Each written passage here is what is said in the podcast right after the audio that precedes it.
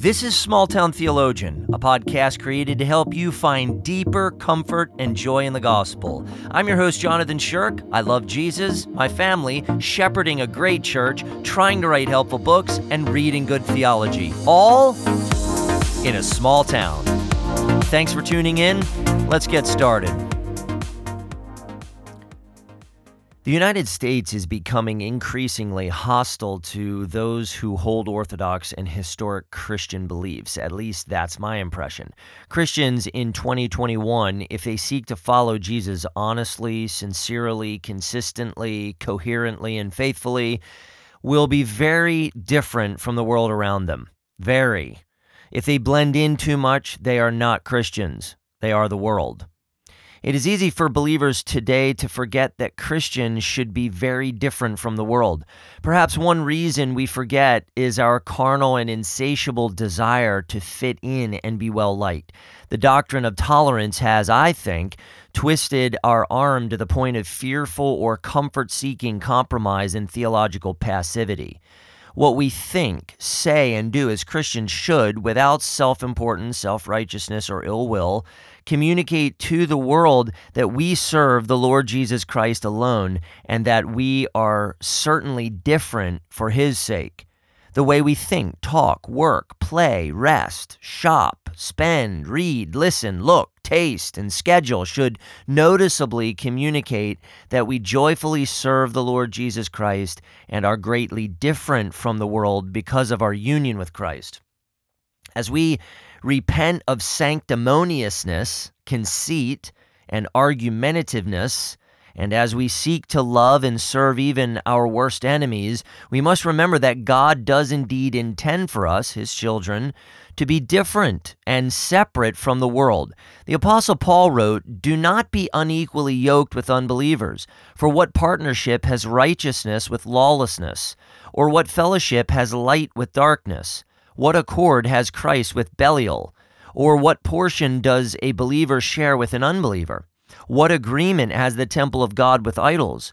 For we are the temple of the living God. As God said, I will make my dwelling among them and walk among them, and I will be their God, and they shall be my people.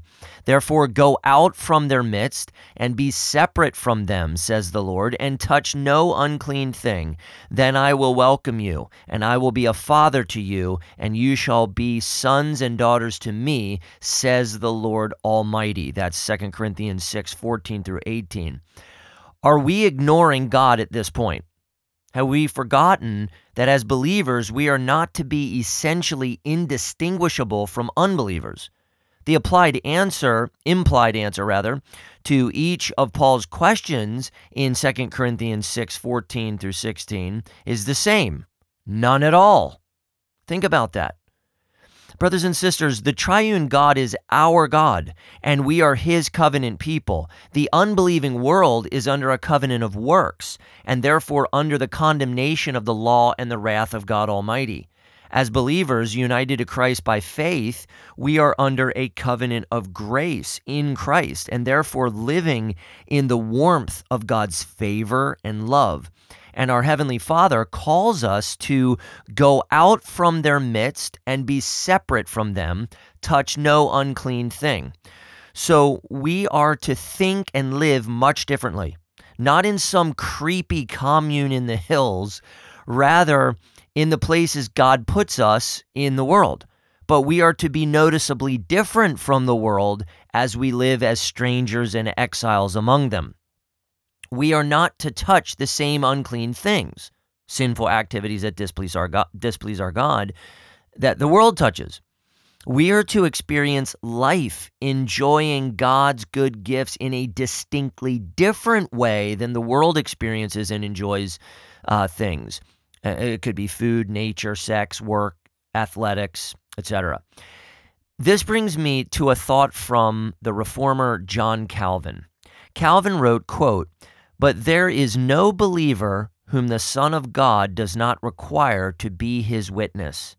In what place, at what time, with what degree of frequency, in what manner, and to what extent we ought to profess our faith cannot easily be determined by a fixed rule. But we must consider the occasion, that not one of us may fail to discharge his duty at the proper time. We must also ask for the Lord the spirit of wisdom and courage, that under his direction we may know what is proper, and may boldly follow whatever we shall have ascertained that he commands us. Unquote. Let that sink in. Maybe go back and listen to it again. There is no believer who the Son of God does not require to be his witness. What does a witness do? They testify or attest or declare the truth they experienced. A witness gives evidence and bears testimony. All Christians are to witness, to bear testimony to the truth, goodness, and glory of God in the person and work of Christ Jesus. Being a Christian is a public thing. People around you should know you follow Jesus because of your faithful witness. Calvin said, We ought to profess our faith. We certainly must be careful to do this prudently at the proper times, but Calvin is clear that not one of us may fail to discharge his duty at the proper time.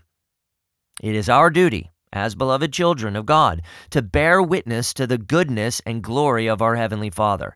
Hasn't our Father been candid with us that we are a people for His own possession in order to proclaim His excellencies precisely because He graciously called us out of darkness into His marvelous light? Do people at least know you're a Christian, that you identify yourself with Christ? Have you talked about Jesus with unbelievers? Are you discharging your duty with joy? And how do you hear these these questions? With fear, with apathy, with disappointment? Ask the Lord to change your heart. Ask him for grace, courage, love, and the spirit. Trust the Lord to help you be different as the United States grows increasingly hostile to Christians. Begin to live out your love for God in more faithful obedience to his commands and be different, not in an offensive or combative way, neither in a snooty or condescending way, but in a loving way through which people see the light of Christ and the glory of your Heavenly Father in your good works. Thank you so much for tuning in. If this podcast has been a blessing to you, would you hit subscribe and would you share it with your family and friends? I'd love for the word to get out.